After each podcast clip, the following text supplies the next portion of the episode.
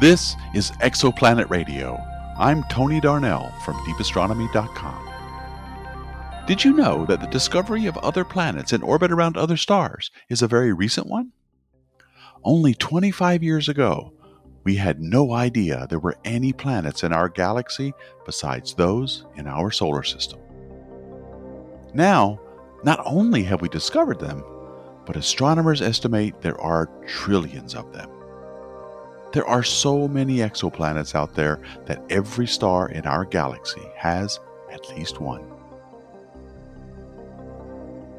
Of course, not every star has a planet in orbit around it. Some stars have no planets.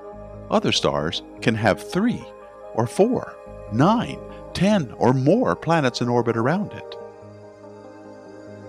So far, astronomers have confirmed over 5,000 exoplanets, and there are many different kinds.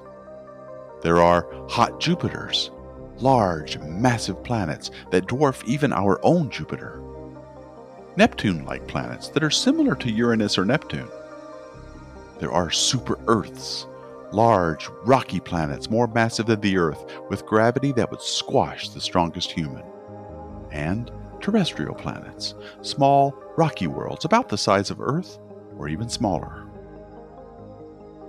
Of all these types of exoplanets, the most common found so far are the super Earths. These are rocky planets that are between 2 and up to 10 times the mass of our planet. We find most exoplanets by measuring dips in brightness from the star when the planet blocks light as it passes between the star and the telescope. Because of this technique, we may be preferentially seeing more of this type of planet than the others. We need to keep looking. One thing is certain, however. Ever since we've been looking for these distant planets around other stars, we've discovered that they are everywhere.